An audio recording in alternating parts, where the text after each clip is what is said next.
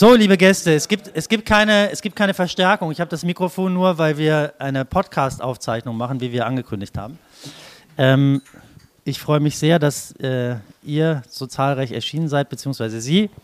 Äh, für mich sehr geehrt ist das erste Mal, dass wir so eine große Runde in der relativ kleinen Candid Foundation hier in unserer Berliner WG veranstalten. Und äh, das hat auch einen besonderen Grund, warum wir das tun.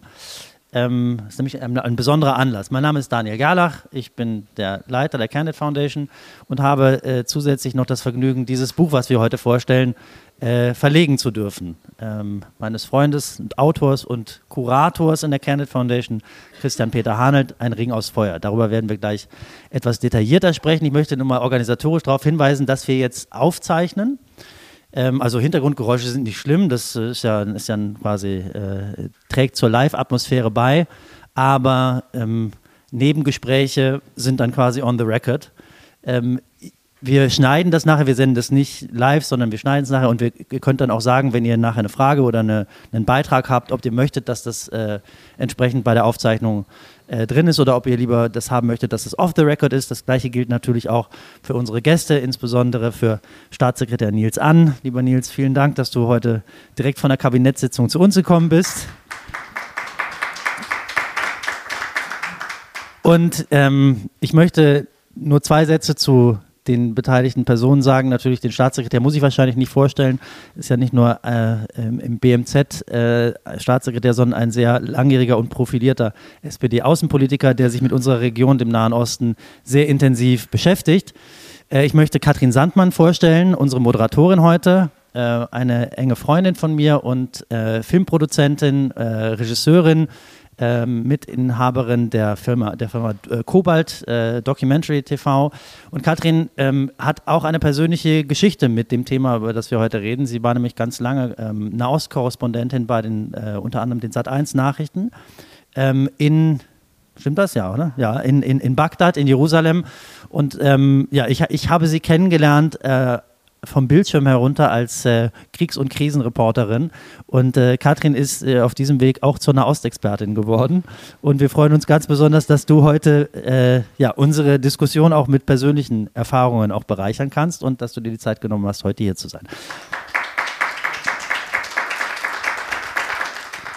Unser Autor Christian Peter Hanelt, dessen Buch wir heute offiziell launchen, ist ein Nahost-Experte im besten Sinne, nämlich jemand mit einem ungeheuer breiten Wissen äh, über die Region. Im Grunde kann man ihn nachts um drei anrufen und von, zu allen Themen von Westsahara bis Afghanistan befragen. Und es kommen nicht nur Analysen, sondern es kommen auch Ideen und Vorschläge. Und das ist etwas, was in der Szene der Nahost-Expertinnen und Experten ja oft ziemlich rar ist. Jeder kann ein Gespräch beginnen mit das Problem ist, aber die wenigsten oder Doppelpunkt und die wenigsten haben auch gleich Lösungen parat, was man tun könnte. Und Christian ist jemand, der lösungsorientiert denkt und eine andere äh, Besonderheit ist, er hat eigentlich, als der arabische Frühling 2011 losging, da hatte sich niemand oder fast niemand mit der Maghreb-Region beschäftigt, mit Mittelmeerpolitik, mit den Themen, die uns auf einmal mit dieser Region auf eine ganz andere Art und Weise konfrontieren. Außer Christian. Also ich will nicht sagen, dass du der Einzige warst, aber du warst einer der wenigen, die nicht nur das Mittelmeer immer im Blick hatten, sondern die auch immer europäisch gedacht haben. Die europäische Außenpolitik, jeder redet darüber, dass Europa schwach ist und Europa nicht geeint ist. Aber wenn man die Leute dann darüber fragt, wie ist, wie ist denn eigentlich europäische Außenpolitik, was kennzeichnet sie, dann äh, schaut man meistens in äh, gehende Lehre. Und Christian ist jemand, der immer schon eigentlich, seit ich ihn kenne, und das ist jetzt schon, äh, sind etliche Jahre, europäisch denkt. Also das tut, was andere nur fordern, eine europäische Perspektive einnimmt und das tut er auch in diesem Buch, in dem er Bilanz zieht. Ähm, wenn man in der arabischen Welt, wo es in den letzten Jahren ja viele Veränderungen gab, ein neues Gesicht findet, jemand wurde auf einmal von den Mächten des Schicksals an die Spitze einer Regierung gespült, wie das zum Beispiel in Tunesien vorkam, dann ist man immer gut beraten, wenn man diese Person nicht kennt, mal Christian anzurufen und zu fragen, weil die Wahrscheinlichkeit, dass er diese Person innerhalb der letzten 25 Jahre ähm, im Rahmen unter anderem seiner Arbeit bei der Bertelsmann Stiftung als Nahostexperte, als Leiter von ziemlich hochrangigen Gesprächen schon mal getroffen hat, dass diese Person bei Ihnen am Tisch gesessen hat, ist relativ hoch. Und so kam es, dass viele Persönlichkeiten ähm, Christian kennengelernt hat, und zwar schon in einer Zeit, in der sie nicht in dieser exponierten Rolle waren, idealerweise auch die Handynummer hatte, aber vor allem wusste, was diese Menschen bewegt, deren mediales Bild uns ja wahrscheinlich wenig vermittelt über die Person.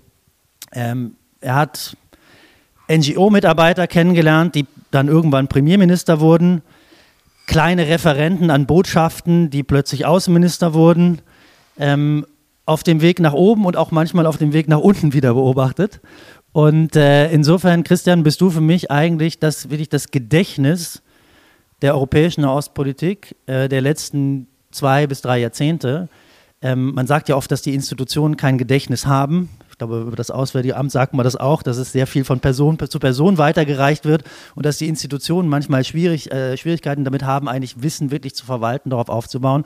Und insofern ist es gut, dass es jemanden gibt, der in dem Fall gleich auf der anderen Straßenseite am Werdischen Markt sitzt und den man anrufen kann und der einem ab und zu mal das zurückspielt, was man eigentlich schon geglaubt hat, immer zu wissen, beziehungsweise versucht hat, was nicht geklappt hat, äh, was man neu versuchen kann. Also ähm, Christian, ich bin sehr, sehr stolz und äh, sehr froh und möchte dir herzlich danken für die Ehre, für das Privileg, dass du äh, dein Buch bei uns erscheinen lässt, äh, dass du uns seit Jahren mit Rat und Unterstützung Seite, äh, zur Seite stehst und freue mich sehr auf die Diskussion, die ungefähr 45 bis 50 Minuten dauern sollte. Dankeschön.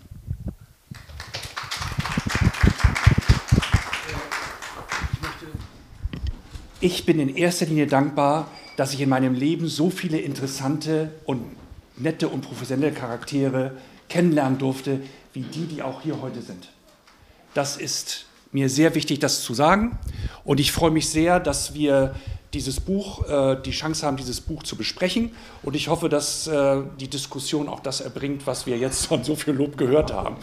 äh, äh dass wir so viel, an so viel Lob, was wir heute gehört haben, dass ich dem sozusagen auch gerecht werden kann. Ich freue mich auf die Diskussion und ich danke allen, die hier heute da sind, freue mich auf die Debatte und ich danke dem Staatssekretär, dass er mit uns ähm, diskutiert und Katrin, dass wir uns so auch wiedersehen, gefällt mir auch sehr. Und wenn Clemens Sempner hoffentlich nachher kommt, dann haben wir drei ehemalige Sat1-Kollegen hier und dann machen wir ein extra Foto.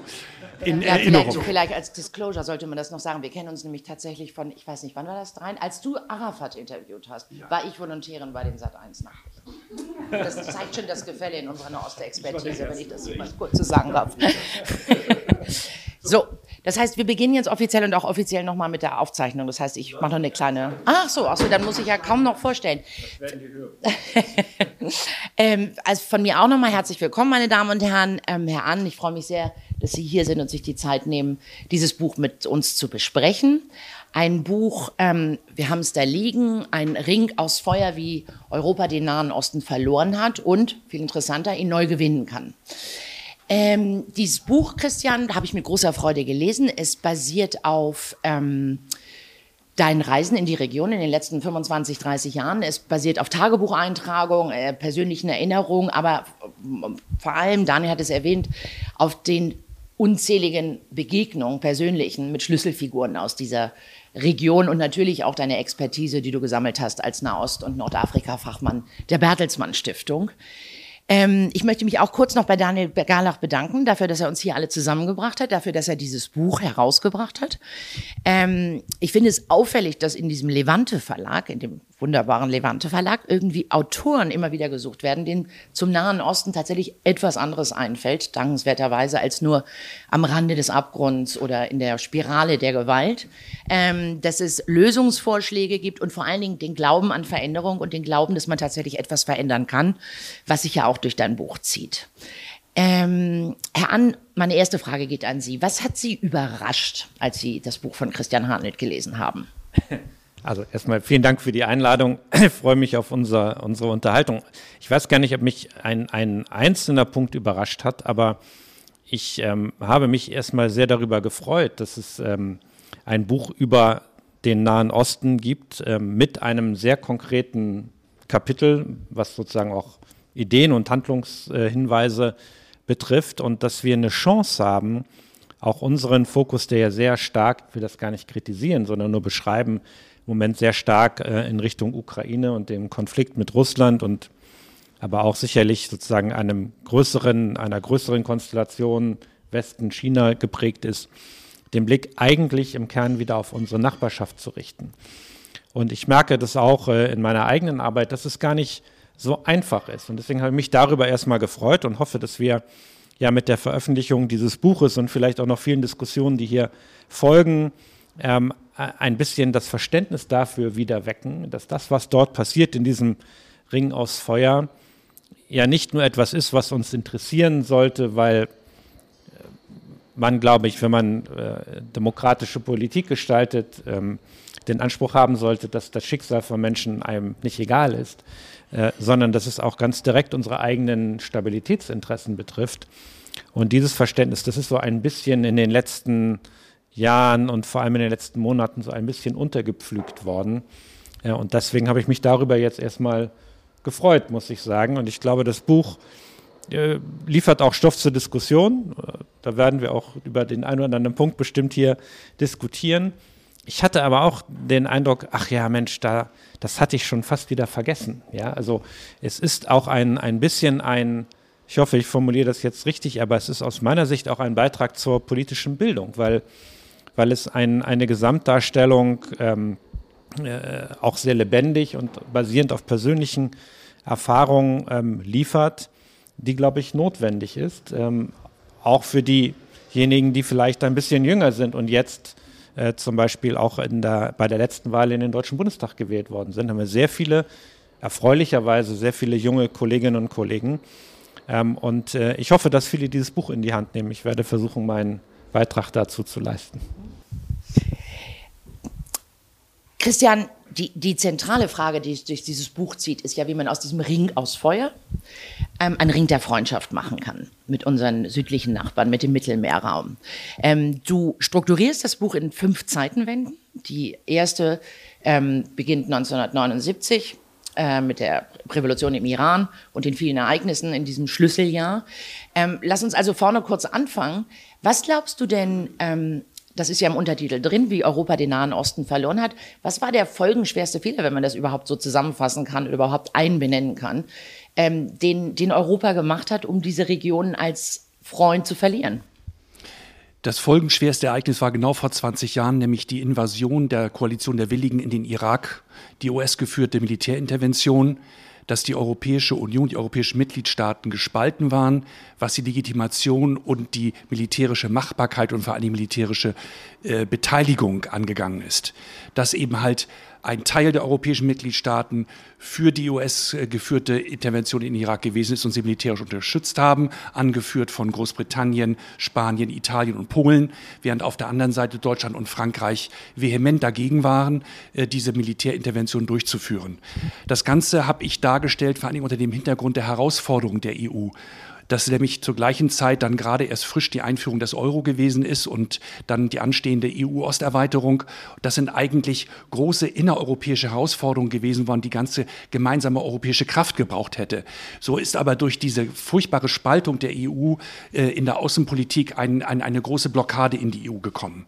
Dabei ist es so gewesen, dass eben halt Deutschland und Frankreich nicht genug Sensibilität dafür gehabt haben, dass die neuen EU-Mitgliedstaaten in Osteuropa einfach noch große Ängste hatten vor, vor Russland von denen sie sich aus dessen, dessen Fähre sie sich gerade gelöst hatten.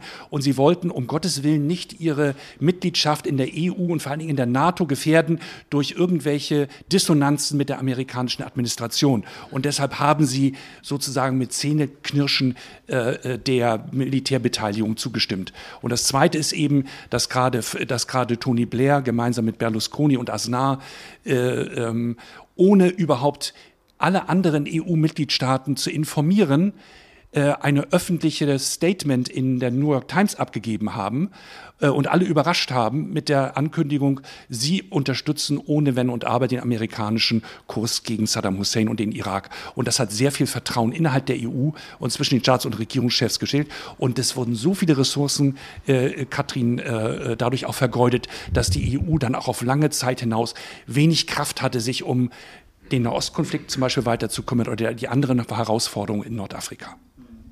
Auf den Irak ähm, würde ich gerne gleich auch nochmal zurückkommen. Das ist ja auch, das ist dann die dritte Zeitenwende eigentlich, ähm, ähm, ähm, wo du das einordnest, über den Irak zu schreiben.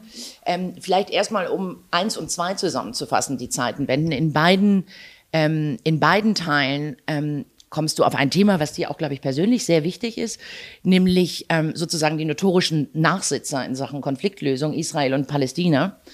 Ähm, und was mich in dieser Hinsicht mal interessieren würde, ist, dass es gab ja immer diese Weisheit, dass Frieden im Nahen Osten, im gesamten Nahen Osten irgendwie über, nur über die sogenannte Palästinenserfrage zu lösen sei.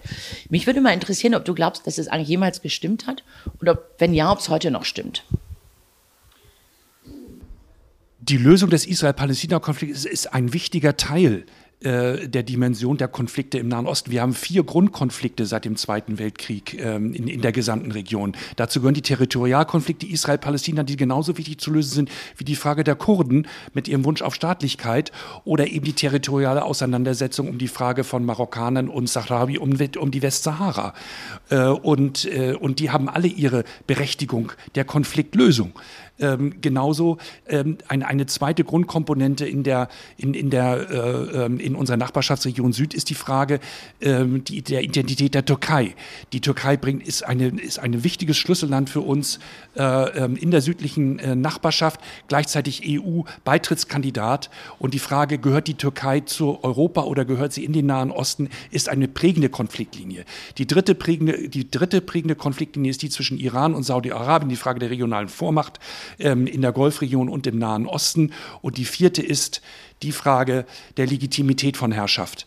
Ähm, hab, haben Regierungen oder welche Regierungen haben die legitime Herrschaft in den Augen der Regierten, dass sie Steuern eintreiben können, dass sie Ressourcen verteilen können und wie sie die Ressourcen verteilen können. Ähm, und, und diese vier Konfliktlinien haben sich bis jetzt nicht gelöst. Es gab immer wieder Ansätze und das Interessante, was du halt angesprochen hast, in den 1990er Jahren hatten wir über den Oslo-Prozess, in dem der israelisch-palästinensische Knoten sich gelöst hat, haben die Europäer, und das haben sie richtig gemacht, die Chance genutzt. Und jetzt gründen wir eine gemeinsame Mittelmeerpartnerschaft Europa mit Nahost und Nordafrika. Ich war in Barcelona dabei, als 1995 die Euromediterrane Partnerschaft gegründet wurde. Ich habe noch nie ein so großes und lebendiges Zivilgesellschaftsforum gesehen, wo alle äh, äh, Wissenschaftler, Zivilgesellschaftsvertreter da waren, von Syrien bis Algerien, was heute kaum denkbar wäre. Ganz uns Mittelmeer, alle Europäer waren da. Eine solche Lebendigkeit, da sind, da sind äh, Kontakte gewachsen zu Freunden, die ich heute noch habe. Und diese, und, und, und, und es gibt diese Lebendigkeit noch. Wir müssen sie neu erfinden und neu entdecken. Vielleicht ganz kurz, um auf den, ganz kurz noch bei diesem einen Konflikt zu bleiben, Herr An, aber die Frage geht an Sie. Ähm, Christian schreibt in seinem Buch, dass er in, in Bezug auf Israel und die Palästinenser glaubt, dass eine gut gemachte und clever organisierte Zwei-Staaten-Lösung zum Beispiel noch möglich sei. Das schreibst du ja. Und das ist ja auch die offizielle Linie der Bundesrepublik eigentlich.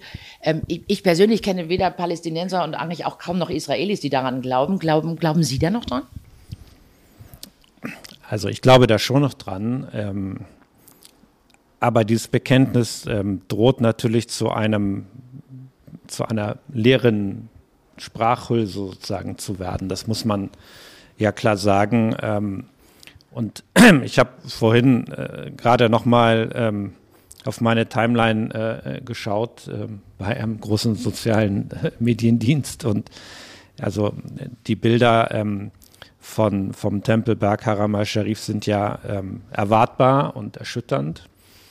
Ähm, wir glauben irgendwie immer, naja, das ähm, Ramadan ist immer schwierig und das wird sich dann alles wieder beruhigen und irgendwie geht das Leben dann weiter.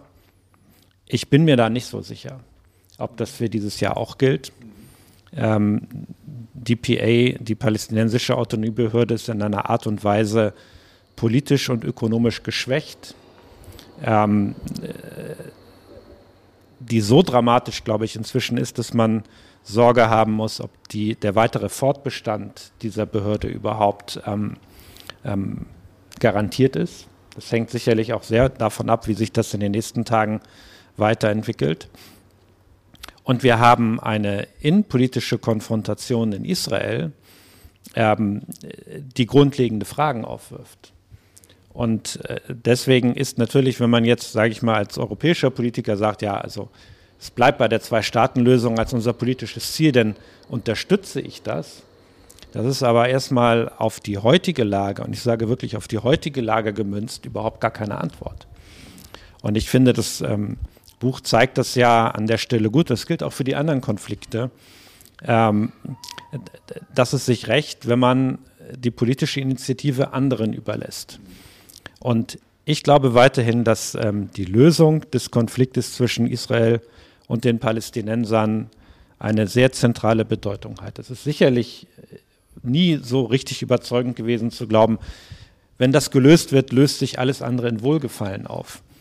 Aber was wir ja in einer Brutalität jetzt erleben, ist, dass äh, der Umkehrschluss, und ich bin überhaupt nicht gegen die Abraham Accords, äh, wir haben das zu Recht unterstützt und unterstützen das weiter, aber der Umkehrschluss, also Israel schließt Frieden mit einer möglichst hohen Anzahl arabischer Staaten und Nachbarn, führt quasi zur Lösung des Problems. Das ist ja ein Teil der Illusion, die in Israel ja doch sehr verbreitet war und vielleicht auch immer noch ist. Das, glaube ich, kann man heute sehen, erweist sich als Fehler. Und deswegen zu glauben, man könnte diesen Konflikt ignorieren, wenn man Stabilität in der Region aufrechterhalten will, ist ein Fehler. Äh, und ich bin an der Stelle wirklich sehr besorgt. Wir sind ja auch nicht ähm, abwesend als Bundesrepublik Deutschland. Wir sind letztlich eigentlich der größte Geber für die PA. Wir haben in den Jahren, in denen Trump das Geld gestrichen hat, dafür gesorgt, dass UNRWA nicht ähm, äh, kollabiert. Äh, wir haben äh, unsere EZ, unsere humanitäre Hilfe erhöht. Ähm, aber es hat nicht dazu geführt, dass sich das in eine Form der politischen Initiative sozusagen ja, äh, weiterentwickelt hätte. Und ja, jetzt sind wir mit anderen Dingen beschäftigt, aber die Notwendigkeit besteht weiter. Und ich glaube, ein Verdienst dieses Buches ist schon, das noch einmal herausgearbeitet zu haben, aber auch auf die anderen Konflikte zu sehen. Ich sag mal, unser Kernjob im BMZ ist ja, das steht ja auch im, im Titel unseres Ministeriums, auch für wirtschaftliche Zusammenarbeit zu sorgen und Entwicklung, aber auch wirtschaftliche Zusammenarbeit. Wenn wir auf die äh, breitere, größere Region schauen, auf diesen Ring aus Feuer, ähm, und ich jetzt nur auf die wirtschaftliche Zusammenarbeit schaue, dann ist der Konflikt um die Westsahara wahrscheinlich der unterbelichteste Konflikt in der deutschen Debatte.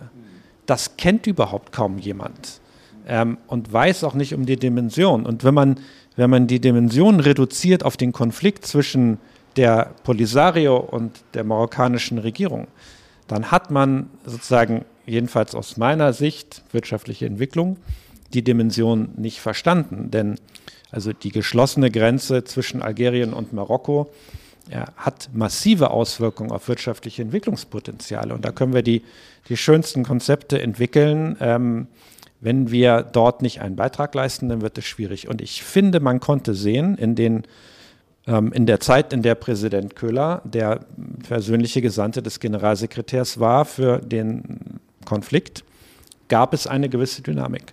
Und hat die europäische Politik, die deutsche, aber auch die europäische Politik eine Rolle gespielt. Ähm, wenn man weitergeht und auf Libyen schaut, das kommt in dem Buch ja auch, finde ich, sehr ähm, greifbar und, und lebendig dargestellt vor, dann hat europäische, auch deutsche Politik eine Rolle gespielt, als wir diesen Berliner Prozess in Gang gesetzt haben. Und wir müssen wahrscheinlich äh, uns überlegen, wie wir unsere Kräfte bündeln, das ist schon richtig. Ähm, aber Europa ist da nicht einflusslos. Ähm, und ich glaube, das müssen wir uns ein bisschen bewusst machen und uns vielleicht selber ermutigen, äh, uns äh, stärker wieder, ähm, ja, auch in die Details dieser Konflikte zu begeben. Denn wenn wir nicht in die Dossiers hineingehen, wenn wir sozusagen nur sagen, ja, wir sind weiterhin für die Zwei-Staaten-Lösung und verurteilen den Siedlungsbau und, und die gewalttätigen Aktivitäten extremistischer palästinensischer Gruppen, dann stimmt das alles, aber dann ist es noch keine Politik. Darf ich direkt ich finde den Aspekt, den Herr An äh, gesagt hat, gerade so wichtig, als Sie Bundespräsident Köhler angesprochen haben, als UN-Sondergesandte. Wie viel wir erreichen können, wenn wir, wenn wir Personen Persönlichkeiten für Konflikte nominieren auf UN-Ebene und insbesondere auf EU-Ebene, die ein großes Renommee haben, die sehr bekannt sind und die sehr respektiert sind. Damit können wir schon sehr viel erreichen. Und wir haben seit Moratinos, seit Miguel Moratinos, keinen europäischen Politiker mehr für den Israel-Palästina-Konflikt nominiert, der eine so herausragende, bekannte Persönlichkeit ist, dass er auf beiden Seiten auch als solche wahrgenommen wird. Und vor allen, vor allen Dingen müssen EU-Sondergesandte die Möglichkeit haben, den Hörer zu heben, den Bundeskanzler direkt anzurufen, den französischen Staatspräsidenten anzurufen, die EU-Kommissionspräsidentin anzurufen. Dann haben sie wirklich ein europäisches Asset. Das ist zum Beispiel einer meiner Vorschläge, wie wir europäische Außenpolitik effektivieren müssen. Und das muss uns jetzt auch insbesondere gelingen für die Partnerschaft mit den reichen arabischen Golfstaaten. Wir haben eine Partnerschaft und äh, Herr Ann hat ja über die Abraham Accords schon gesprochen. Das heißt, die arabischen Golfstaaten, Saudi-Arabien, die Emirate, Katar, spielen eine immer größere politische, regionale Rolle in unserer Nachbarschaft im Nahen Osten Nordafrika. Sie haben ein großes finanzielles und wirtschaftliches und technisches Innovationspotenzial. Da müssen wir uns stärker mit dem verbünden und wir müssen dort eine Persönlichkeit als Europäer nominieren. Ich habe vorgeschlagen, dass das ein, eine adlige Persönlichkeit sein muss mit einem europäischen und demokratischen äh, Bewusstsein, äh, weil die dort bei den ganzen äh, äh emiratischen und, und fürstlichen äh, Königshäusern. Maxima der Niederlande. Hast Maxima der Niederlande habe ich vorgeschlagen. Und das ist mir wirklich sehr ernsthaft und sehr wichtig. Als EU-Gesandte für den, für den Golf. Richtig. Und das sind solche Vorschläge, die entstehen, wenn ich bei uns im Schlafzimmer meine Übungen mache und meine Frau und meine Tochter frage, dann kommen mir solche Gedanken, dann frage ich, wir brauchen eine aristokratische Persönlichkeit und ich sie frage, was sie glauben, wer das denn sein könnte. Und da ist in dem Gespräch das gekommen und dann haben wir gleichzeitig noch gegoogelt und festgestellt, die Maxima von der Niederlande hat sich sehr intensiv engagiert für äh, kleine und mittlere Unternehmen in dritte Weltländern, die finanziell und organisatorisch zu unterstützen. Ich gesagt, das gefällt den Kuwaitis. Die sind wirklich auf der UN-Ebene da, solche Initiativen zu unterstützen. Das heißt, so eine Persönlichkeit oder auch diese, dieses Bild solcher Persönlichkeiten für diese Konflikte wir stärker zu nominieren. Auch zwischen Algerien und Marokko brauchen wir so eine Persönlichkeit. Da können wir politisch und diplomatisch mehr und schon sehr viel erreichen. Aber Sie haben eben mit dem Kopf geschüttelt, Herr An. Ich habe es genau ja, gesehen. Ich, also ich, ich erstmal finde ich, ähm, das stimmt. Die EU spielt manchmal unterhalb ihrer Gewichtsklasse. Das ist schon richtig. Ähm, und ich habe durchaus auch ähm, Moratinos in Erinnerung und ich finde, die Passage in dem Buch ist sehr überzeugend und ist ja auch eine, die durchaus auch Mut macht, zu zeigen, wenn man die richtige Persönlichkeit findet und das bleibt aber auch bei einer starken Persönlichkeit die Voraussetzung, wenn es ein politisches Engagement der Außenministerin, Außenminister, Staats- und Regierungschefs gibt, dann kann das funktionieren.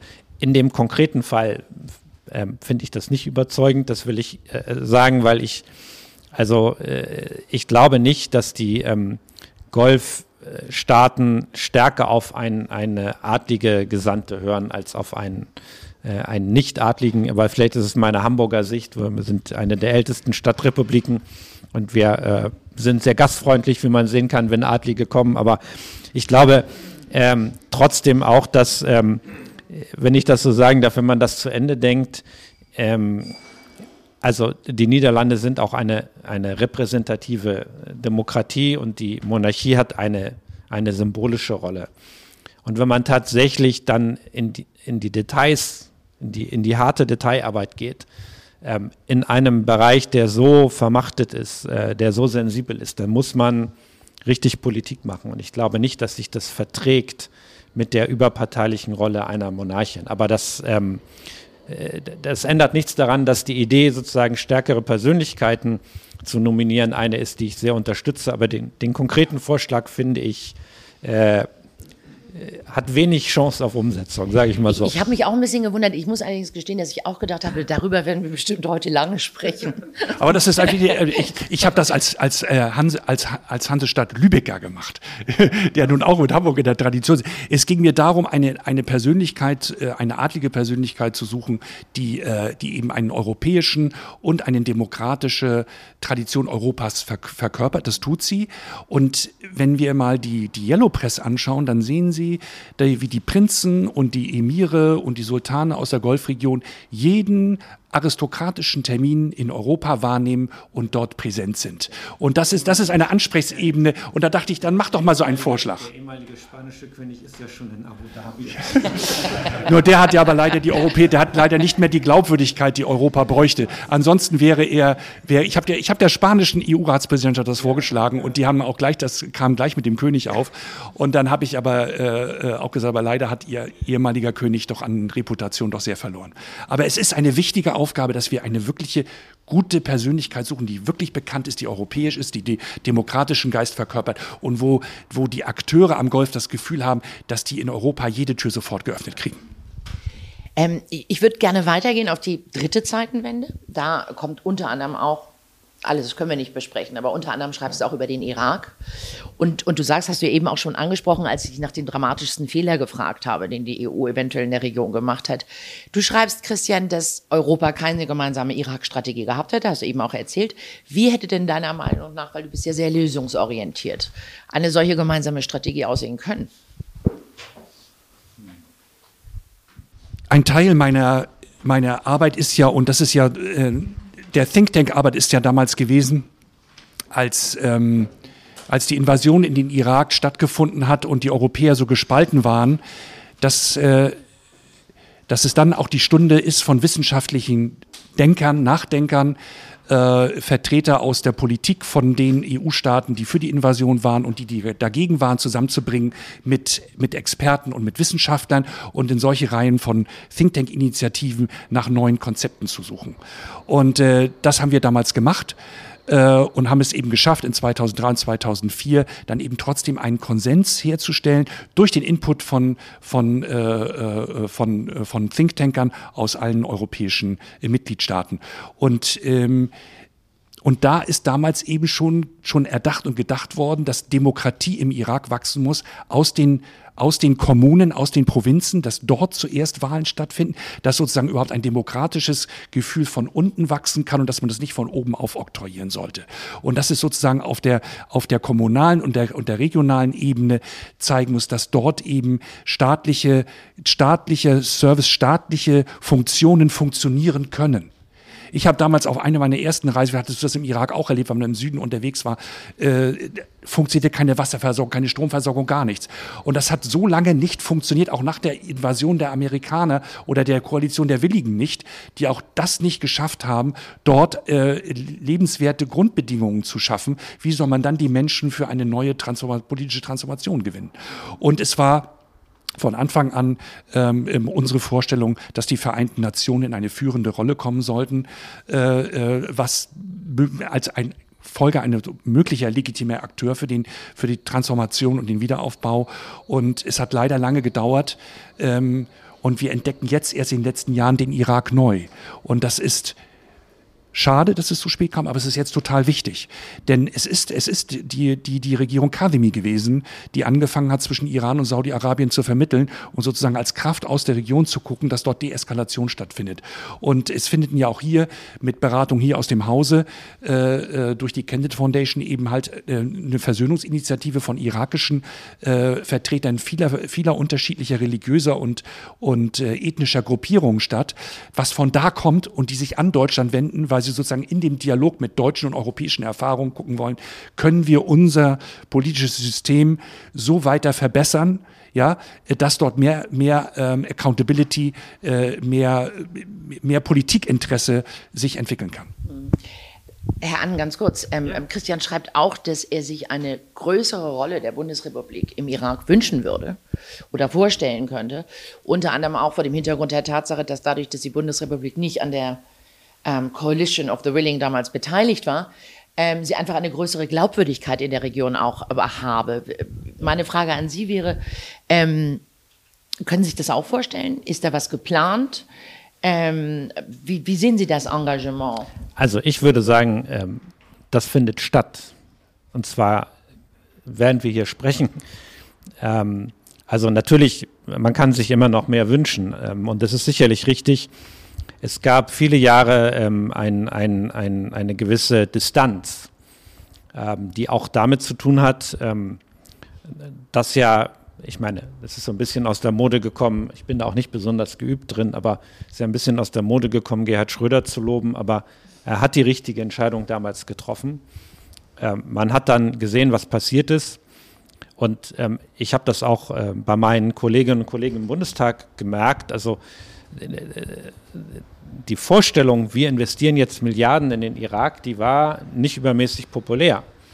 Weil man gesagt hat, naja, wir haben euch gewarnt, ich sag mal so, wir haben Recht behalten und jetzt sollen wir hier auch noch Geld dafür bezahlen. Deswegen würde ich die Kritik akzeptieren, dass das Engagement relativ spät kam. Aber wenn ich mir heute anschaue, was wir als BMZ und übrigens auch gemeinsam mit dem AA, gibt es auch interessante Dokumente. Wir haben äh, das, wie das so schön heißt, Ressort gemeinsam auch ähm, vor gar nicht allzu langer Zeit gemeinsam evaluiert, was wir dort im Bereich äh, humanitäre Hilfe, Stabilisierung und Entwicklungszusammenarbeit gemacht haben. Das hat einen, einen Einfluss gehabt auf die, sage ich mal, relative Stabilisierung. Ähm, wir haben einen ähm, Botschafter, der jetzt äh, im Sommer geht, aber der das ähm, BMZ gut kennt, weil er da Staatssekretär war und der genau das gemacht hat, ähm, was, glaube ich, äh, äh, lange überfällig war. Nämlich nicht nur in Bagdad Gespräche zu führen, sondern in die Provinzen zu gehen, sich anzuschauen, wo sind eigentlich ähm, die Bedarfe, wie, wie sind aber auch die, die Debattenlagen eigentlich. Die unterscheidet sich natürlich, wenn man in Basra oder in Bagdad spricht oder ähm, trotz aller politischen Probleme natürlich in dem relativ gut entwickelten äh, Kurdistan. Und ich glaube, ähm, äh, ich glaube, der hat inzwischen alle Provinzen besucht. Das hat, glaube ich, noch nie ein westlicher Botschafter vorher gemacht. Das finde ich ist schon eine, eine gute Entwicklung. Und wir sehen im Moment die Erwartungen im Irak von dem, was ich so mitbekomme, in Richtung Deutschland sind sehr hoch. Ähm, der Premierminister, der neue, ähm, hat die erste Reise außerhalb der Region nicht nach Frankreich oder Großbritannien gemacht, sondern er ist nach Berlin gereist. Und äh, also ich finde es grundsätzlich richtig, dass äh, sich Deutschland nicht so an diesem wer reist wo, wer reist wo zuerst hin Wettbewerb beteiligt, weil das substanziell nicht immer übermäßig viel aussagt, ja, und wir auch eigentlich ganz gut beraten sind, da nicht in so einen falschen Wettbewerb zu treten, weil Natürlich ist der Élysée-Palast auch viel schöner als das Kanzleramt, das ist auch alles in Ordnung. Aber es ist trotzdem ein, ähm, eine Botschaft. Und deswegen würde ich im Moment sagen, wir sind eigentlich gut vorbereitet. Äh, wir werden auch von hochproblematischen Akteuren im Irak ähm, zumindest dafür geschätzt, dass wir eben kein Teil dieser Koalition waren. Und deswegen äh, ist meine Sicht auf den Irak im Moment, es geht jetzt eigentlich gar nicht so sehr darum, jetzt übermäßig viel mehr zu mobilisieren. Das ist mit Blick auf unsere Haushaltslage auch nicht realistisch. Aber es geht darum, jetzt die richtigen Entscheidungen zu treffen und das, was wir begonnen haben, fortzusetzen und die Erwartungen an Berlin nicht zu enttäuschen. Das wäre fatal, ja, wenn äh, das Vertrauen, was wir da jetzt aufgebaut haben, was auch in uns investiert wird, wenn wir das enttäuschen. Und dazu gehört auch ein höheres politisches Engagement. Ähm, und ich glaube, äh, dazu gehört auch, ja, dass man sich äh, mit den unterschiedlichen Akteuren stärker auseinandersetzt, was im Moment in Kurdistan passiert. Und da haben wir den größten Footprint und wahrscheinlich auch das höchste Ansehen. Ähm, das besorgt mich durchaus, ja, ähm, dass die beiden großen Parteien, man könnte auch sagen, die beiden großen Familien sich dort im Moment verheddern. Und das hat ähm, wenn das nicht gelöst wird, hat das Auswirkungen auf die Stabilität und erneut auf die wirtschaftliche Entwicklung. Und ähm, das ist eigentlich so eher im Moment mein, mein Blick. Aber ich glaube, Bagdad ist ähm, inzwischen doch auf dem, auf dem Radarschirm angekommen. Ähm, es gab jetzt natürlich zum 20. Jahrestag irgendwie relativ viel über den momentanen Zustand dieses Landes irgendwie zu lesen. Ähm, Christian, du hast ähm, nationale Dialoge angestoßen, auch darüber berichtest du in deinem Beruf. Du hast an einem Strategiepapier ähm, EU-Strategiepapier für, für den Irak mitgearbeitet. Ähm, weil du an Veränderungen glaubst und weil du auch glaubst, dass in dieser Partnerschaft sich was entwickeln kann. Was ich ganz interessant finde, das ist mir irgendwie hängen geblieben. Ich habe einen Artikel gelesen, da zitiere ich ganz kurz mal ein kleines Stückchen drauf von Christoph Reuter aus dem Spiegel zum Irak und der hat geschrieben, zitiere, die übersehene Kernfrage jeder Veränderung lautet, gibt es den inneren Zusammenhalt der Gesellschaft, der eine funktionierende Regierung erst äh, ermöglicht? Gibt es Respekt der Bevölkerung für einen Staat und dessen Regeln? Oder ist das Territorium innerhalb seiner Grenzen nur die Arena endloser Kämpfe um Macht und Pfründe? Ist die Mitte einfach leer? fragt er. Wie würdest du darauf antworten? Das ist ein, das ist ein, das ist ein Teil dessen, was, die, was nachwirkt aus der vierten Zeitenwende, die ich beschreibe, nämlich der arabische Frühling oder die Arabellion von 2011. Ne, es, geht, es geht darum, um das Verhältnis zwischen Regierung und Regierten. Wie legitimiert ist eine Regierung und welchen Service leistet sie den Bürger? Und ich, ähm, mein Buch hat ja auch äh, das Besondere, dass ich nochmal ganz genau in den Nahen Osten, Nordafrika schaue, was ist nach der Corona-Krise passiert, äh, nach der Corona-Pandemie, die Folgen, die der Ukraine-Krieg hat, äh, von, von der Ernährungssicherheit bis zur Energieversorgung. Und ich stelle immer wieder oder dadurch noch mehr fest, dass viele Gesellschaften im Nahen Osten, in den arabischen Ländern, auch in der Türkei und Iran, sind gestresst von den Folgen von Inflation, von, von, von einer Verwaltung, die, die ihnen nicht hilft, ja, die, die, die von der nicht vorhandenen Digitalisierung, von ausbleibender, äh, ähm, von, aus, von Banken, die ihnen keine Kredite geben. Ja, das stresst so viele Teile der Bevölkerung und lähmt auch die, die, der Wunsch, aktiv zu sein und etwas in der Gesellschaft beizutragen. Will sagen, dass zurück auf das, was Christoph Reuter sagt, ein zentraler Punkt der Zukunft in der gesamten Region ist das Verhältnis von Regierten zu Regierenden und was wir vorhin am Anfang angesprochen haben, auch die Frage der Rechtsstaatlichkeit. Die Menschen wünschen sich, dass sie zu Gericht gehen können, ohne dass sie dort Schmiergelder zahlen müssen. Gerichte, die auch im Sinne des Rechts wirklich Recht sprechen. Dass ich auch als einer der keine guten Beziehungen habe nach oben in die, in die herrschenden Klicken hinein, auch mein Recht bekomme.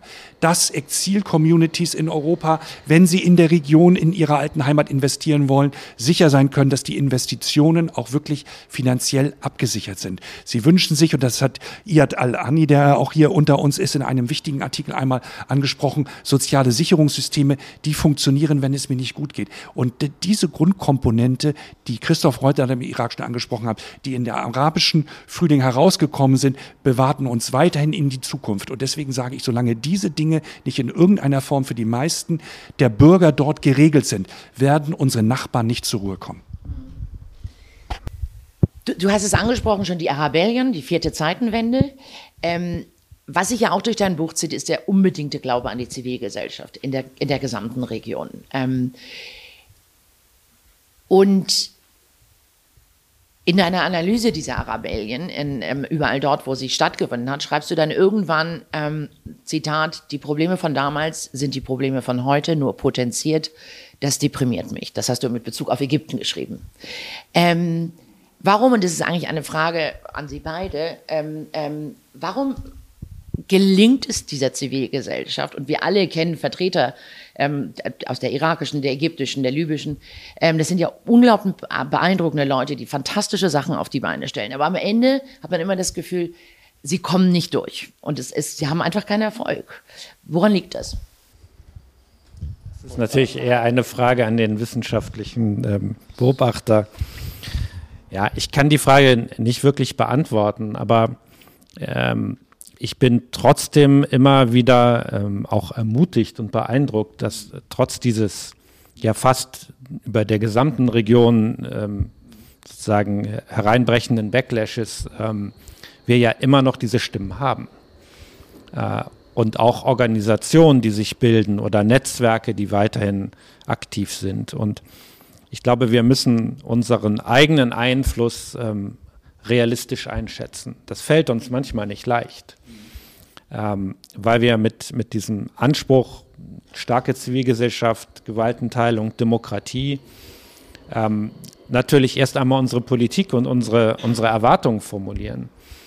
Und wir dann aber feststellen, das haben wir, wenn ich jetzt wir sage, würde ich vielleicht so ein bisschen verallgemeinernd sagen, der demokratische Westen, natürlich in diesen dramatischen Jahren, die du in dem Buch beschreibst, ähm, ja festgestellt, dass wir am Ende äh, das nicht erreicht haben, dass am Ende dann, wenn es spitz auf Knopf stand, auch über, sage ich mal, überwölbende Interessen eine Rolle gespielt haben. Ägypten ist das beste Beispiel.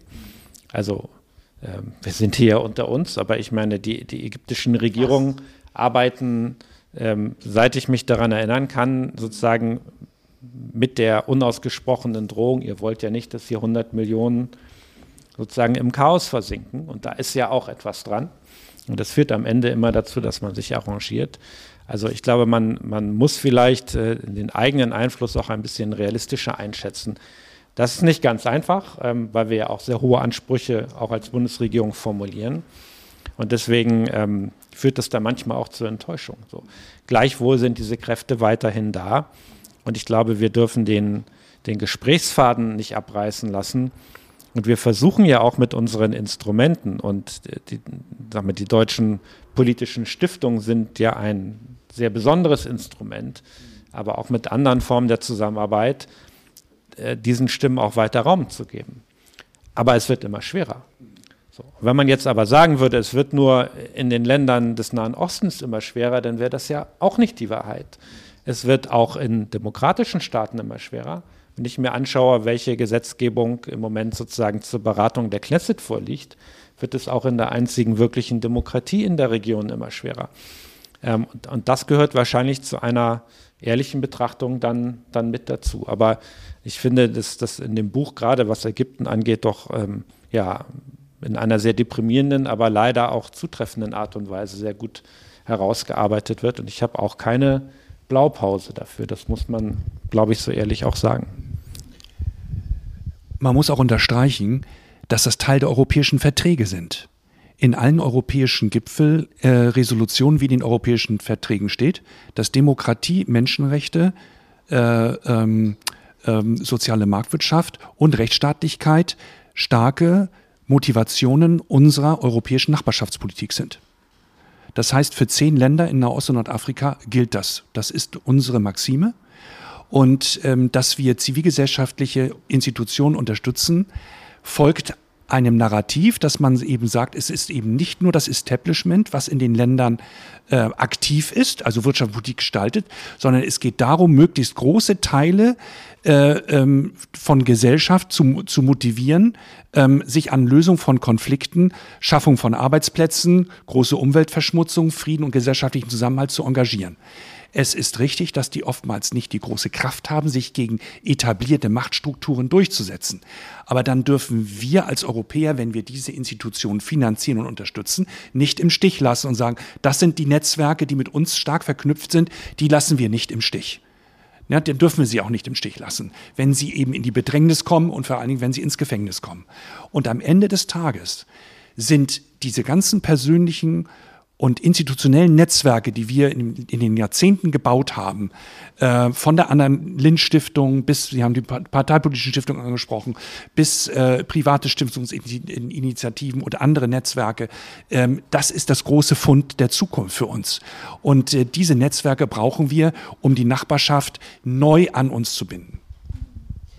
Du wirfst ja im, im, im, in diesem Kapitel, in dieser Zeitenwende der Politik im Prinzip aber auch eine gewisse Zahnlosigkeit vor, wenn es darum geht, ähm, zum Beispiel libysche Milizen zu entwaffnen, Waffenembargos durchzusetzen oder eine Flugverbotszone zum Schutz der Zivilbevölkerung in Syrien.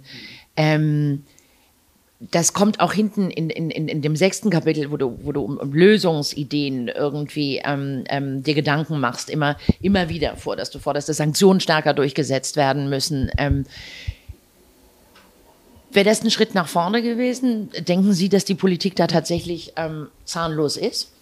Ich meine, du benutzt das Wort nicht, Entschuldigung. Ja, also äh, ich finde, ähm, das, ist, ähm, das ist auch die Aufgabe sozusagen auch von Politikberatung, von Zivilgesellschaft, das so auf den Punkt zu bringen. Deswegen kritisiere ich das überhaupt nicht.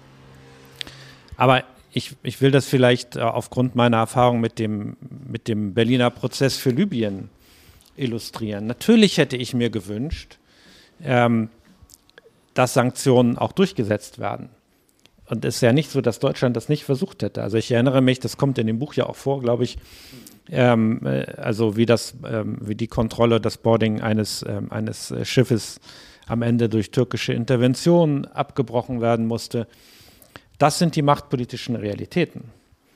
Und die kann man nicht ähm, durch eine Willensbekundung verändern, sondern das ist erstmal das, was wir vorfinden. Und ich würde trotzdem sagen, ähm, und ich bin deswegen auch bei dem Libyen-Kapitel, ich, ich, sehe das ein klein bisschen ähm, optimistischer, als es da beschrieben ist. Ähm, äh, wobei sich zeigen muss, ob sozusagen der Pfad fortgesetzt wird. Aber ich meine, wir, wir haben doch gesehen, ähm, die italienischen Versuche sind ehrenwert gewesen. Ähm, ich bin auch in Palermo damals gewesen auf der Konferenz. Es hat auch einen gewissen Fortschritt gegeben, aber am Ende ist es eigentlich leer gelaufen. Und auch die, bei allem Respekt, auch die französischen Versuche haben am Ende auch nicht funktioniert. Warum? weil in Libyen immer alle gefragt haben, so, was wollen die Franzosen äh, oder was wollen die Italiener? Weil man natürlich auch sehr genau wusste, weil die, weil die Interessennetzwerke sehr klar nachvollziehbar und auch identifizierbar waren. Als Angela Merkel eingeladen hat, ähm, da war mein Eindruck, haben alle gesagt, oh, die Deutschen interessieren sich für, unseren, für unsere Lage, für den Konflikt in Libyen. Ja, weil nicht automatisch die Interessen einer Erdölgesellschaft oder was auch immer damit verbunden war. Das ist jetzt etwas karikiert, aber im Kern glaube ich nicht ganz falsch. Und das heißt, wir haben ähm, auf der Grundlage auch unserer Softpower, wenn man so will, äh, diese Akteure zusammengebracht. Der Antagonismus bleibt natürlich weiter bestehen. Und das hat man, hat man auf dem Weg auch zu den zwei Libyen-Prozessen, äh, Konferenzen gesehen. Äh, das löst sich auch nicht auf. Es löst sich auch nicht durch eine Gipfelerklärung auf. Das ist harte Arbeit.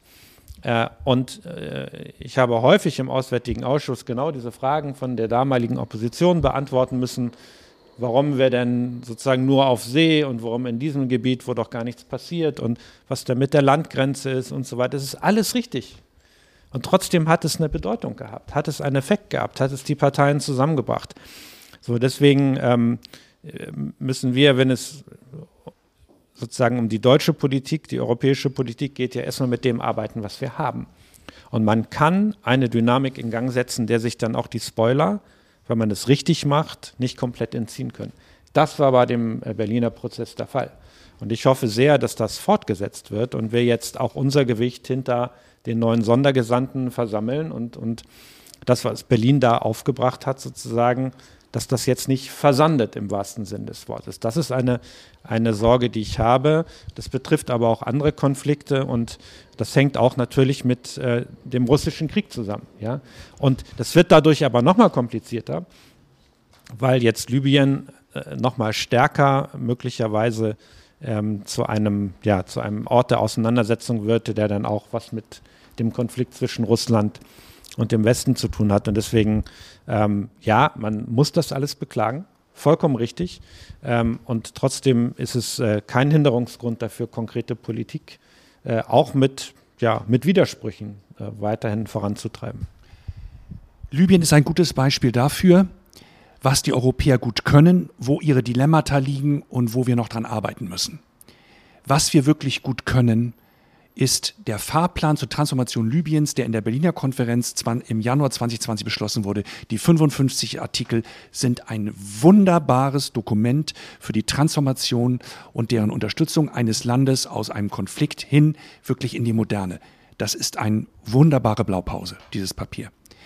Das Dilemma unserer europäischen Nachbarschaft und Außenpolitik ist, dass dann doch immer wieder nationalstaatliche Außenwirtschaftsinteressen da sind, Staatssekretär An hat das angesprochen. Italiener, italienische äh, Öl, Ölfirma Eni spielt eine große Rolle für die Position der italienischen Regierung. Dann äh, die Total für die französische Regierung. Dann spielen natürlich auch die Sorgen der, der ähm, Migration und Flucht ähm, einen Aspekt. Ähm, aber wir haben die Instrumente, um das äh, durchzusetzen. Das heißt Targeted Sanctions, wo wir genau wissen, äh, welche Leute die Spoiler sind. Dann muss man gucken, Gibt es Karotten, mit denen man eine Verhaltensänderung hinkriegen kann? Oder gibt es tatsächlich Möglichkeiten, und wir haben rechtsstaatliche Möglichkeiten, wir haben das ja auch mit Iran gesehen, da können wir gut auch gegen Positionen, äh, äh Personen teilweise Institutionen äh, äh, Sanktionen äh, formulieren. Im Libanon wird, könnte man das auch gut machen. Es ist die Frage, dass eben alle EU-Mitgliedstaaten müssen solchen auch personalisierten Sanktionen gemeinsam zustimmen und die müssen rechtsstaatlich so einwandfrei sein, dass die, die Leute, die sanktioniert sind, dann auch nicht in Europa dagegen klagen können. Also das muss rechtsstaatlich da sein, aber die Möglichkeiten haben wir. Und auch schon die Androhung von Sanktionen wenn Herr Haftar, General Haftar oder andere in Libyen, die Spoiler sind, wissen, sie können ihre, ihre Ehefrauen nicht zum Shoppen nach Berlin und nach Paris schicken, sie können ihre, sie können ihre Kinder nicht zum Studium nach äh, Rom schicken oder nach Athen schicken. Ja, wenn solche Sachen schon angedroht werden, kann man mal probieren, ob man dort durch Verhaltensänderungen äh, hinkriegen kann. Ähm, sehr spannend finde ich, was du in der fünften Zeitenwende beschreibst. Ähm, dass nämlich nach der Corona-Pandemie eine Art Werteverschiebung stattgefunden hat. Ähm, kannst du uns darüber ein bisschen was erzählen? meine Beobachtung ist, ähm, dass in diversen ähm, ähm, arabischen Staaten oder arabischen Gesellschaften die Erfahrung der Menschen aus der Corona-Pandemie ist und sie haben eben nicht in vielen dieser Länder nicht den Genuss eines funktionierenden sozialen Netzes, dass auch die Firmen den Firmen Überbrückungsgeldern leisten können, den Menschen, wenn ihnen, wenn ihnen äh, äh, die, die Löhne ausfallen, Lohnüberbrückung zahlen können. Oder eben ähm, äh, der informelle Sektor. Die meisten Menschen verdienen ihr Geld im informellen Sektor. Und da ist halt viele Lohn- und Gehaltssachen ausgefallen.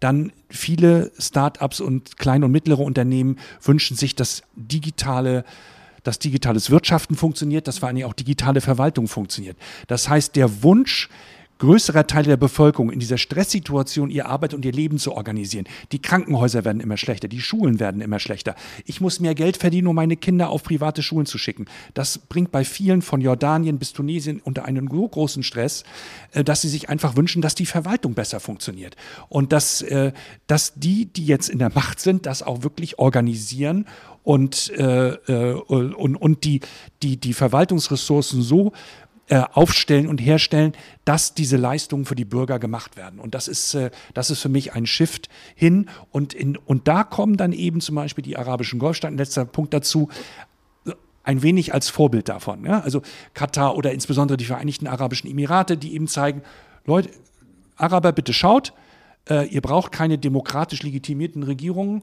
Ähm, ein gut organisiertes autokratisches System ist in der Lage, euch alle Services zu organisieren, ja, Steuern, Abgaben, alles funktioniert. Ja, äh, äh, die, die, die, die, die Waren sind bezahlbar in den Supermärkten, nicht wie in Tunesien, es ist nicht bezahlbar, ja, oder es kommen gar keine Waren in die Supermärkte. Nein, bei uns funktioniert. Das ist das Vorbild. Und dara, daraufhin orientiert sich so ein bisschen mein Eindruck. Was ist Ihrer, Herr An? Ja, ich glaube, die, die Beobachtung ist sehr wichtig und ähm, ich, ich, finde, ich, ich fange mit den Golfstaaten an ich meine, äh, ich will nicht diese ganze Debatte wieder aufmachen, aber die Diskussion über die Weltmeisterschaft in Katar hat gezeigt, dass wir in der deutschen Debatte überhaupt nicht verstanden haben, welche Bedeutung und welche Rolle die Golfstaaten weit über äh, diese Länder selber in der arabischen Welt inzwischen haben. Ähm, und auch welche Anziehungskraft, Softpower diese Staaten sozusagen ausstrahlen. Ähm, und das ist eine, äh, äh, ein Ort ist, der für viele Menschen eine, eine, Möglichkeit eröffnet, zu einem bescheidenen Wohlstand zu gelangen.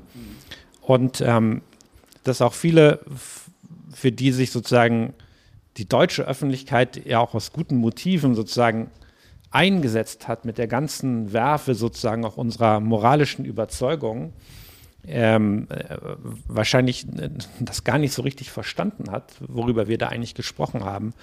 Und wir als, als Deutschland, glaube ich, auch ein, ein wenig da an Ansehen eingebüßt haben. Das ist vielleicht ein, ein Lehrstück, über das wir mit ein bisschen Abstand nochmal miteinander diskutieren müssten. Wobei ich jetzt gar nicht äh, sozusagen die Kritik an den Arbeitsbedingungen relativieren möchte. Und ich weiß auch nicht, ob die Entscheidung gut war, das dahin zu vergeben. Aber es zeigt, dass sich Gewichte in der Region auch verschoben haben. Und dass nicht mehr automatisch die westlichen Demokratien der Ort sind, auf die die Menschen auch im Nahen und Mittleren Osten schauen. Das müssen wir erstmal zur Kenntnis nehmen. Und natürlich ist da vieles äh, für unsere Verhältnisse äh, kritikwürdig. Aber die Frage von, von Governance spielt eine große Rolle. Und äh, deswegen konzentrieren wir uns mit unseren bescheidenen Mitteln im BMZ ja auch sehr stark auf diese Fragen. Also wir versuchen so etwas wie ein, ein Basic äh, Social Protection Floor mit aufzubauen in vielen, gerade der ärmsten Länder der Welt. Ähm, wir versuchen die richtigen Konsequenzen aus den Erfahrungen der Pandemie zu ziehen, auch was sozusagen Basisgesundheitsleistungen angeht. Das hat, wenn es gelingt, eine enorm stabilisierende Wirkung. Ähm, und ansonsten freue ich mich, dass der, der Fokus auch in dem Buch darauf gerichtet wird, weil mein Eindruck ist natürlich, im Moment schauen wir auf die unmittelbaren Folgen des russischen Angriffskrieges. Und wir haben auch hier in dem Gespräch zu Recht uns über Libyen unterhalten, über äh, die Konflikte, auch sage ich mal, die, die diesen Ring aus Feuer ausmachen. Aber äh, wenn man sich einfach nur anschaut, wie sich die Implementierung der Nachhaltigkeitsziele der Vereinten Nationen in den Corona-Jahren entwickelt hat, dann sehen wir, dass wir vor einer gigantischen Aufgabe stehen, weil wir im Grunde genommen überall zurückgefallen sind. Wir waren nämlich nicht überall schlecht. Das ist auch manchmal in unserer Arbeit so das Problem, dass also auf der einen Seite wird Entwicklungszusammenarbeit völlig überbewertet. Also wir sollen dann mit nicht mal 13 Milliarden Jahresbudget vom BMZ überall die Armut der Welt beseitigen können. Das ist natürlich vollkommen ausgeschlossen. Und gleichzeitig wird das, was wir erreichen können, aber auch unterbewertet. Wenn die Weltgemeinschaft ähm, und die Europäer spielen da traditionell eine zentrale Rolle, die auch manchmal sich nicht ausdrückt, auch in unserem politischen Selbstbewusstsein. Also wenn die Weltgemeinschaft sich einigermaßen verständigt, dann hat man gesehen, dass man in der Lage gewesen ist, in den letzten Jahren absolute Armut zu reduzieren. Aber dieser Trend hat sich umgekehrt. Und deswegen ist das vollkommen richtig. Die Gesellschaften um uns herum, die stehen alle unter einem enormen Stress. Und auch unsere Gesellschaft ist ja schon unter Stress, unter ganz anderen Bedingungen. Und ich finde, diese Transformationsleistung im Denken, die müssen wir erbringen, um zu verstehen, was zum Beispiel, wir haben vorhin darüber gesprochen, in einem Land wie Tunesien heute passiert. Ja, von uns aus betrachtet, ja, dramatisch negative Entwicklung. Äh, aber wir müssen eben hinter die Kulissen schauen. Und ich glaube, das, das tut das Buch doch an vielen Stellen. Und deswegen habe ich es, auch wenn es manchmal deprimierend ist, äh, trotzdem sehr gerne gelesen. Das ging mir ganz genauso. Ähm, wir haben jetzt nicht mehr ganz so viel Zeit. Ähm, vielleicht eine abschließende Frage noch an Sie beide. Christian, du schreibst relativ weit am Ende des Buches, bevor du zu den, zu den, zu den Ideen kommst, wie, wie Europa diesen Mittelmeerraum neu gewinnen kann als, als Freund. Ähm, ist dein Fazit leider aber auch, dass du sagst irgendwie, und das ist ein Zitat, die EU hat 2022 nichts Substanzielles erreicht, um den Feuerring zu löschen. Ähm, nichtsdestotrotz machst du dann die Vorschläge, ähm, wie das sich eventuell in Zukunft ändern könnte. Ähm, und, und von dir würde ich jetzt eigentlich gerne noch wissen, bevor wir dann vielleicht die Diskussion auch für Ihre Fragen öffnen. Ähm, von diesen, es sind ja wirklich sehr viele Vorschläge, die du da machst und sehr viele davon sind interessant. Eine davon war auch übrigens Maxima. Ähm, welchen hältst du für am vielversprechendsten, wenn man das so sagen kann, in der Kategorisierung? Und Herrn, Herr Ansi, würde ich dann eigentlich zum Abschluss auch gerne fragen, ähm, ähm, wo Sie das größte Potenzial sehen ähm, diesen Ring der Freundschaft jetzt wirklich neu zu formieren. Ich möchte zwei neue wichtige Aspekte ansprechen, die wir als gemeinsame Herausforderung in unserem gemeinsamen Mittelmeerraum sehen mögen. Wir haben schon im März Waldbrände in Spanien und Griechenland. Wir haben schon im März Wassermangel in Teilen von Italien und Tunesien. In Libanon, wo ich vor einer Woche gewesen bin, war Regensturm, aber es war den ganzen Winter nicht genug Wasser da. Das heißt, das ist eine neue gemeinsame wichtige Herausforderung, die kann nicht aufgeschoben werden. Dazu mache ich viele, hoffentlich auch interessante Vorschläge. Der zweite Aspekt, den ich glaube, wo wir auch wirklich neu denken mögen, ist, wir brauchen nicht nur 400.000 Fachkräfte bei uns in Deutschland, es werden auch Fachkräfte gebraucht in Spanien und in Griechenland und im Libanon und in Ägypten und in Tunesien und in Marokko und in Algerien. Überall werden Fachkräfte gebraucht. Auch wenn es im Süden mehr junge Leute gibt, brauchen auch sie Ingenieure und Klempner und, äh, und Krankenpfleger und, äh, äh, und, und diese alle ganz wichtigen Berufe, denen wir eine viel größere neue gesellschaftliche Bewertung geben müssen.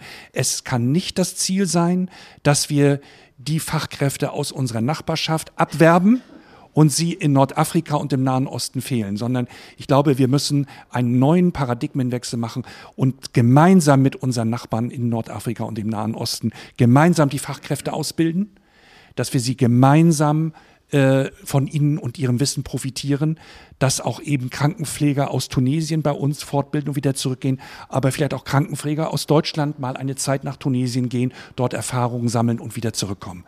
Vielleicht können wir dort äh, neues Potenzial für Zusammenarbeit schaffen. Also das, das klang eben schon fast wie ein, ein, eine Beschreibung unserer neuen Zentren für Migration und Entwicklung. Ähm, aber im Ernst, ich glaube, dass das stimmt. Ähm, ich beobachte auch in meiner Tätigkeit als Abgeordneter, wenn ich da mit Unternehmen bei mir zu Hause in Hamburg spreche, dass die manchmal den Eindruck haben, das kann jetzt die deutsche Entwicklungspolitik ihnen liefern. Mhm. Ja, also genau die gut ausgebildeten ähm, Facharbeiterinnen und Facharbeiter, die in Deutschland fehlen. Das Auswärtige Amt sorgt dann für die Sprachkompetenzen über das Goethe-Institut und dann muss ich mich als Unternehmer nicht weiter kümmern. So wird es aber nicht funktionieren. Ähm, ich glaube, es kann einen Beitrag leisten ja, und das ist auch wichtig. Aber wir müssen verstehen, dass es eben auch eine zirkuläre Bewegung ist. Und deswegen wollen wir auch den Menschen, die aus den unterschiedlichsten Gründen zurückkehren, auch helfen, weil sie ihren eigenen Ländern helfen können. Ähm, und wir haben es ja häufig in den offiziellen Verhandlungen mit Regierung zu tun. Und die schauen nicht alle, aber doch sehr häufig erstmal auf den unmittelbaren Vorteil, der erstmal darin besteht, dass man bei einer häufig ja extrem jungen Gesellschaft die Hoffnung hat, naja, so ein bisschen von dem Druck auf dem Arbeitsmarkt, der wird uns genommen, wenn die nach Europa gehen. Und dann haben wir noch einen zweiten Vorteil, weil die schicken ja Geld nach Hause. Und da ist sicherlich auch etwas dran. Aber äh, wenn die Besten gehen, ist es natürlich für die langfristige Entwicklung, und darum kümmern wir uns ja im BMZ, dieser Länder eben auch ein Problem. Aber ich wollte noch mal etwas zu den Potenzialen sagen. Ich glaube, dass die Europäische Union insgesamt, und wir haben über die unterschiedlichen Beispiele gesprochen, wo europäische, zum Teil auch deutsche Initiativen politisch etwas in Bewegung gesetzt haben. Was ist denn aus unterschiedlichen Gründen vielleicht nicht immer sofort gesetzt worden, aber das sollten wir in Erinnerung behalten. Wir sollten uns nicht selber unter Wert verkaufen. Wenn der politische Wille da ist, verfügt auch die EU über Instrumente, etwas voranzubringen. Ähm, das will ich mal vor die Klammer setzen. Aber in der großen Frage hätte ich eine sehr ähnliche Antwort gegeben. Der, der Klimawandel, der betrifft diese Region in einer Art und Weise, übrigens auch die Golfstaaten, ähm, die uns vielleicht in der dramatischen, in der Dramatik noch gar nicht vollkommen bewusst ist. Und ich meine, es ist ja interessant, dass die nächste COP jetzt in Dubai stattfinden wird und dass der Chef dieser COP äh, der Chef des größten emiratischen Erdölunternehmens ist. Also nicht nur, sondern auch erneuerbare Energien, aber ähm, das ist in Deutschland viel kritisiert worden. Ich weiß gar nicht, ob das so schlecht ist, weil der Sultan Al-Jaber ein extrem ähm, ehrgeiziger Mensch ist. Und wenn er den Ehrgeiz in diese Richtung wendet, dann muss da nicht etwas Schlechtes bei rauskommen. Und die wissen natürlich auch, Temperaturen über 50 Grad inzwischen sind lebensfeindlich.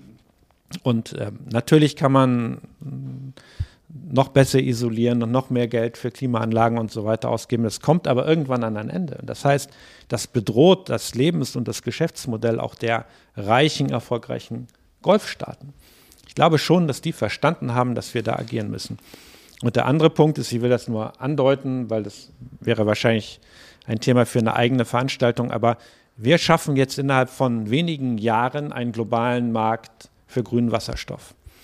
Und das heißt, einige der Länder, die auch so ein bisschen aus, den, aus dem ökonomischen Fokus geraten sind, übrigens auch privatwirtschaftlicher deutscher Investitionen, die wir benötigen, weil wir das mit, mit unseren sozusagen Oder-Mitteln alleine nicht stemmen können, die geraten jetzt neu in den Fokus. Und jetzt dürfen wir bei den Fehlern nicht machen, den wir früher häufig gemacht haben, sozusagen nur an unsere eigenen Bedürfnisse zu denken.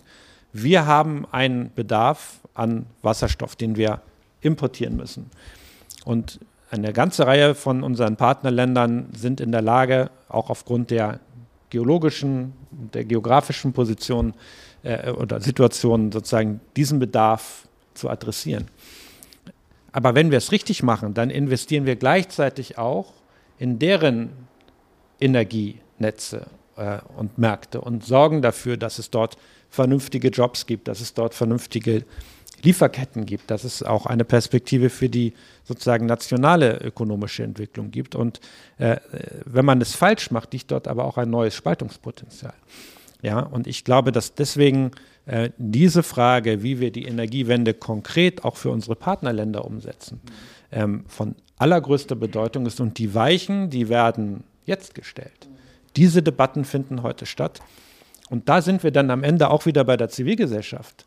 Denn ähm, viele unserer, ich will jetzt keine Länder nennen, aber viele unserer Partner hätten gar kein Problem, also die Regierungspartner haben zum Teil kein Problem damit, das nur exportorientiert zu machen. Das ist für die vielleicht sogar einfacher, weil sich sozusagen ja das Geld, was da generiert wird, dann auch ja, politisch besser verteilen lässt. Deswegen brauchen wir an der Stelle auch den Dialog und die Zusammenarbeit mit der Zivilgesellschaft. Ein wunderbares Schlusswort. Vielen Dank. Ähm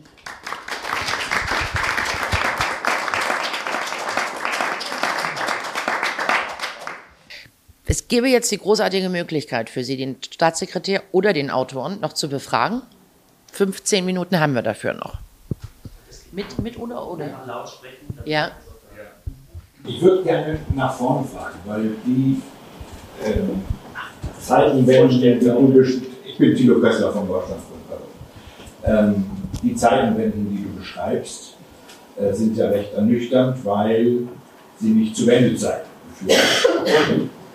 Ähm, was wir im Augenblick erleben, ist ja ein erneuter dramatischer Wandel, vielleicht eingeleitet durch Donald Trump und den Bruch des Oslo-Abkommens mit der Verlagerung der, der Botschaft, aber jetzt weitergeführt durch den Pivot to Asia. Die Amerikaner ziehen sich zurück aus dem Nahen Osten, das ist ganz deutlich erkennbar und die Chinesen profitieren davon.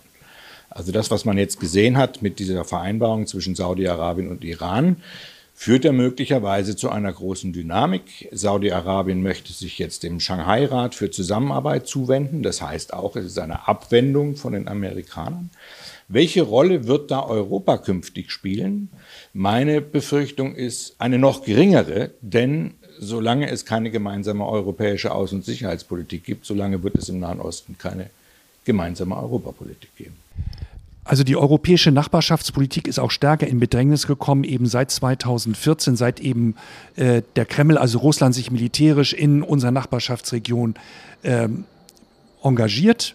Libyen, Syrien und zweitens eben stärker unter Bedrängnis gekommen, weil eben halt auch China mit seiner Außenwirtschaftspolitik eben die Infrastrukturlinien in Nahost- und Nordafrika völlig neu bestimmt. Durch ähm, durch Kauf von Häfen, selbst in der Europäischen Union, schauen wir uns an Piräus, schauen wir uns an Anteile im Suezkanal, ne, schauen wir uns an äh, äh, Transport- und Interconnectivity-Linien ähm, in Nordafrika. Und dem hat Europa, versucht Europa mit Global Gateway, ein eigenes Infrastrukturfinanzierungsprogramm entgegenzusetzen. Das ist schon die richtige Richtung. Das heißt, wir sind immer noch mit Nahost- und Nordafrika, sogar auch mit der Golfregion, der stärkste Wirtschafts- und Handelspartner. Ähm, aber wir müssen gemeinsam mit ihnen auch Infrastrukturmaßnahmen finanzieren, die ihnen zum Vorteil sind. So haben wir auch den Westbalkan verloren, weil, äh, weil eben die Westbalkanländer äh, haben Investitionsvorschläge gemacht für den Westbalkan die Europäer haben sich zurückgehalten, dann kommen halt die Russen oder die Chinesen.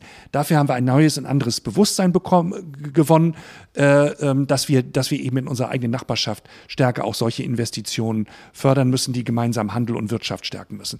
Ich bin nicht ganz der Meinung, dass die USA sich aus dem Nahen Osten und Nordafrika zurückgezogen haben. Die Amerikaner sind immer noch mit die stärkste Militärmacht ähm, in, der, in, in der Region und ähm, auch die Staaten in der Golfregion sind am Ende des Tages vom amerikanischen Schutzschild abhängig.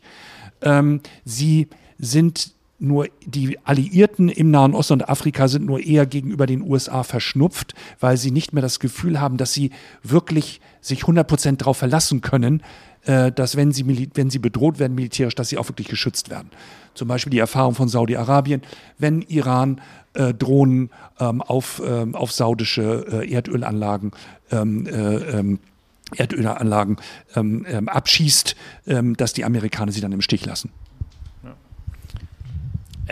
Ja, ich habe nur ein bisschen mit dem Kopf geschüttelt, weil ich nicht glaube, dass wir den Westbalkan verloren haben. Also ich will nicht leugnen, dass es da eine Gefahr gibt, ähm, aber es gibt auch eine Ernüchterung über das chinesische Engagement, ähm, auch in unserer europäischen Nachbarschaft. Also ich plädiere immer dafür, dass wir, ähm, äh, dass wir in unserer Wortwahl äh, jetzt nicht denjenigen, die sich darüber freuen, dann auch noch einen Gefallen tun. Das will ich zwar nicht unterstellen, aber also es gibt, gibt dann, wenn es konkret wird, gerade was auch chinesische Investitionszusagen angeht, gibt es dann häufig auch Enttäuschungen und ähm, das sehen wir in Afrika, das sehen wir auch zum Teil im Nahen Mittleren Osten. Trotzdem ist die, die Grundkonstellation natürlich richtig beschrieben. Und ich denke, ähm, wir, wir haben mit dem gemeinsamen Markt, mit dem europäischen Markt ein Instrument, das weiterhin hochattraktiv ist. Ähm, Und wenn wir es schaffen, ein Stück mehr Kohäsion in der europäischen Außenpolitik zu erreichen, dann können wir dieses Instrument viel effektiver und besser einsetzen, als wir das bisher gemacht haben. Wenn wir das aber so machen wie einige andere Akteure, ähm, dann verliert Europa auch mittelfristig, ja, weil wir dann sozusagen uns selber in eine Form sozusagen der, des Protektionismus und der protektionistischen Logik begeben. Das ist ja ein Dilemma. Und ähm, also wenn man Konditionierung ausspricht, das wissen wir auch aus der Entwicklungszusammenarbeit, ähm, dann zahlt man am Ende auch immer einen Preis. Man kann das nicht komplett auflösen. Ich glaube auch, ähm, wir brauchen Reformen. Wir haben ein Einstimmigkeitsprinzip, was uns behindert in vielen Bereichen. Ähm, aber ob wir erst dann in der Lage sind, mehr Einfluss auszuüben, wenn wir sozusagen diese große Reform hinter uns haben, das glaube ich auf der anderen Seite auch nicht. Denn wenn ich mir anschaue, was wir auch inzwischen an Demokratiedefiziten in unserem eigenen Laden haben, ja, wenn ich das mal so salopp sagen darf, ähm, äh, dann ist die Aufgabe gigantisch. So, und, und deswegen ähm, müssen wir möglicherweise in Form von informellen Ad-Hoc-Koalitionen auch innerhalb Europas Außenpolitik stärker gestalten. Das läuft nie ohne Reibung ab. Ähm, aber die Beispiele, die wir diskutiert haben, zeigen, dass es durchaus ähm, auch Erfolg haben kann. Nicht? Aber wir, wir sind schon in einer herausfordernden Situation. Und ich glaube auch, ähm, also ich habe mir das angeschaut, dieses Abkommen Iran, äh, das ist in der Substanz ja erstmal gar nicht negativ. So, und wer das am Ende, also dass das in, in Peking vorgestellt worden ist, ja, das war natürlich ein Coup für die chinesische Außenpolitik. Und das hätte es vor ein paar Jahren wahrscheinlich auch noch nicht gegeben. Das müssen wir auch ernst nehmen. Dass die Chinesen das wirklich sozusagen initiiert und in der Sache verhandelt haben, da bin ich mir noch gar nicht so sicher. Also wir müssen auch immer ein bisschen hinter den Vorhang schauen und da vielleicht ein bisschen mehr Licht ähm, äh, ja, ich weiß gar nicht, wie man das jetzt sagt. Ich glaube, es ist verstanden worden, was ich meinte. Ja, das Mikro ist nicht lang genug, du musst es laut sprechen. Ich glaube, so weit geht es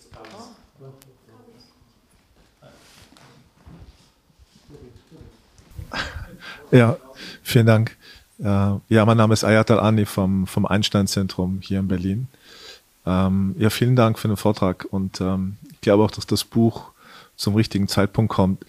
Mir sind, wenn du erlaubst, zwei, zwei Dinge aufgefallen, in der, auch in der Diskussion vor allem, die hier stattgefunden hat. Ist, man hat den Eindruck, dass so ähm, das Wirken Europas in der arabischen Welt immer was so zu tun hat mit den Beziehungen zwischen Leuten. Ja, und die sind so völlig losgelöst von ihrem Hintergrund, habe ich manchmal den Eindruck. Also die wollen etwas und die, die, die, da, da gibt es Konflikte und man muss die zusammenbringen und dann wird das irgendwie oder, oder auch nicht. Ja. Was ich interessant finde, ist so eine, will nicht sagen, eine Negation auch von der Art und Weise, wie Entwicklungsländer eigentlich funktionieren. Also da gibt es ja Ansätze zu verstehen, wie das funktioniert. Das hat was mit, mit Staatsklassen zu tun, mit dem, mit dem Einfluss von, von einigen wenigen Mächtigen auf, auf eine Wirtschaft und eine Gesellschaft. Und Deutschland, muss man sagen, war eine Zeit lang führend darin, diese Modelle zu entwerfen, ja, mit Leuten wie Senghans, Elsenhans etc. Also Deutschland war führend bei der Analyse von, von Staatsklassen und wie man mit Staatsklassen umgehen kann. Das fehlt in letzter Zeit erstaunlicherweise. Interessant ist aber, dass der jordanische ehemalige Premierminister vor einigen Tagen geschrieben hat, auch in einer, in einer deutschen Zeitschrift, ja, der Grund, warum es Jordanien so schlecht geht, ist, äh, weil die Regierung vor allem Geld dahin investiert, wo sie sich selber absichern kann und nicht dahin, wo es produktiv ist. Und das ist ein ganz typisches Staatsklassenproblem. Und ich frage mich immer, könnte die deutsche Regierung und äh, nicht versuchen, diese Konzepte nochmal aufzugreifen und, und versuchen, da etwas zu ändern, weil es ist doch viel, viel wichtiger, als mit der Zivilgesellschaft, entschuldige, weil ich da so negativ bin, weil die, das, dass die Zivilgesellschaft etwas, etwas bringt, ist durchaus auch, auch umstritten. Ja, das sind nicht Leute, die in der Gesellschaft verankert sind, das sind vor allem Leute, die elitär sind, die modern sind, die eine Ausbildung haben, etc um das abzuschließen, ich finde immer interessant, wenn ich mit afrikanischen Studenten nach Deutschland komme, interessiert die vor allem das deutsche Modell der Sozialpartnerschaft. Die sagen, das ist toll, das haben wir nicht, das kriegen wir nicht hin. Die Südafrikaner sagen, wir haben die gesamte deutsche Verfassung abgeschrieben, mit der Ausnahme von, von dem Ding, ja. das ist doch das, was wir eigentlich bräuchten. Also da gibt es erstaunlich wenig. Äh, und letzter Punkt ist, weil das Thema China, ich weiß, wenn ich, dass ich jetzt total konträr rede, aber warum müssen wir immer gegen China agieren? Ist, äh, Deutschland kann ja nicht mal seine eigenen Schulen digitalisieren. Also wie soll jetzt Deutschland oder mit ein paar anderen europäischen Ländern irgendwas in der arabischen Welt bewirken? Würde es nicht Sinn machen, mit China zumindest bei der einen oder anderen Situation auch zu kooperieren? Warum sollte das, wenn uns daran gelegen ist, dass es diesen Ländern besser geht, dann dürfen wir doch so eine Kooperation gar nicht, gar nicht ausschlagen. Und wenn dann wieder, Entschuldige, weil du es gesagt hast, dass mit den Häfen kommt, bitte Entschuldige, die meisten Häfen in, in, in Afrika gehören einem französischen Milliardär. Ja, ich glaube, jetzt will er sie verkaufen. Die halben afrikanischen Länder müssen noch ihre, ihre Reserven, ihre Bargeldreserven in, in Frankreich abgeben. Also es ist ja nicht so, dass es alles schwarz, schwarz oder weiß ist. Vielleicht könnte man doch in der Richtung sich auch mal was überlegen. Ja. Entschuldigung, das ist so viel. Nein, nein, nein. Ähm, äh, also ich, ähm, ich kenne jetzt den, den Beitrag des ehemaligen jordanischen Premierministers nicht, aber wir hatten gerade ähm, äh, letztes Jahr äh, äh, deutsch-jordanische Regierungsverhandlungen. Ähm, und will jetzt hier nicht in jedes Detail gehen, aber also wir arbeiten mit der jordanischen Seite auch im Bereich duale Berufsausbildung zusammen und wir arbeiten mit den Jordanierinnen und Jordaniern über Fragen auch sozusagen der Ausbildung von Fachkräften für ihren lokalen Markt, aber auch ähm, für mögliche ähm, äh, Arbeitsmigration nach Deutschland. Wir haben eine, und das ist, glaube ich, auch sehr sinnvoll, das zu machen, äh, weil Jordanien eines der wasserärmsten Länder der Welt ist, seit vielen Jahren eine etablierte Kooperation im Bereich Wassermanagement. Nicht einfach, ja, weil es auch eine Frage von Tarifen betrifft ähm, und von einer Form der Subventionierung, die unter anderem auch über den Wasserpreis äh, der, der armen Bevölkerung zugutekommt, was aber nicht nachhaltig ist.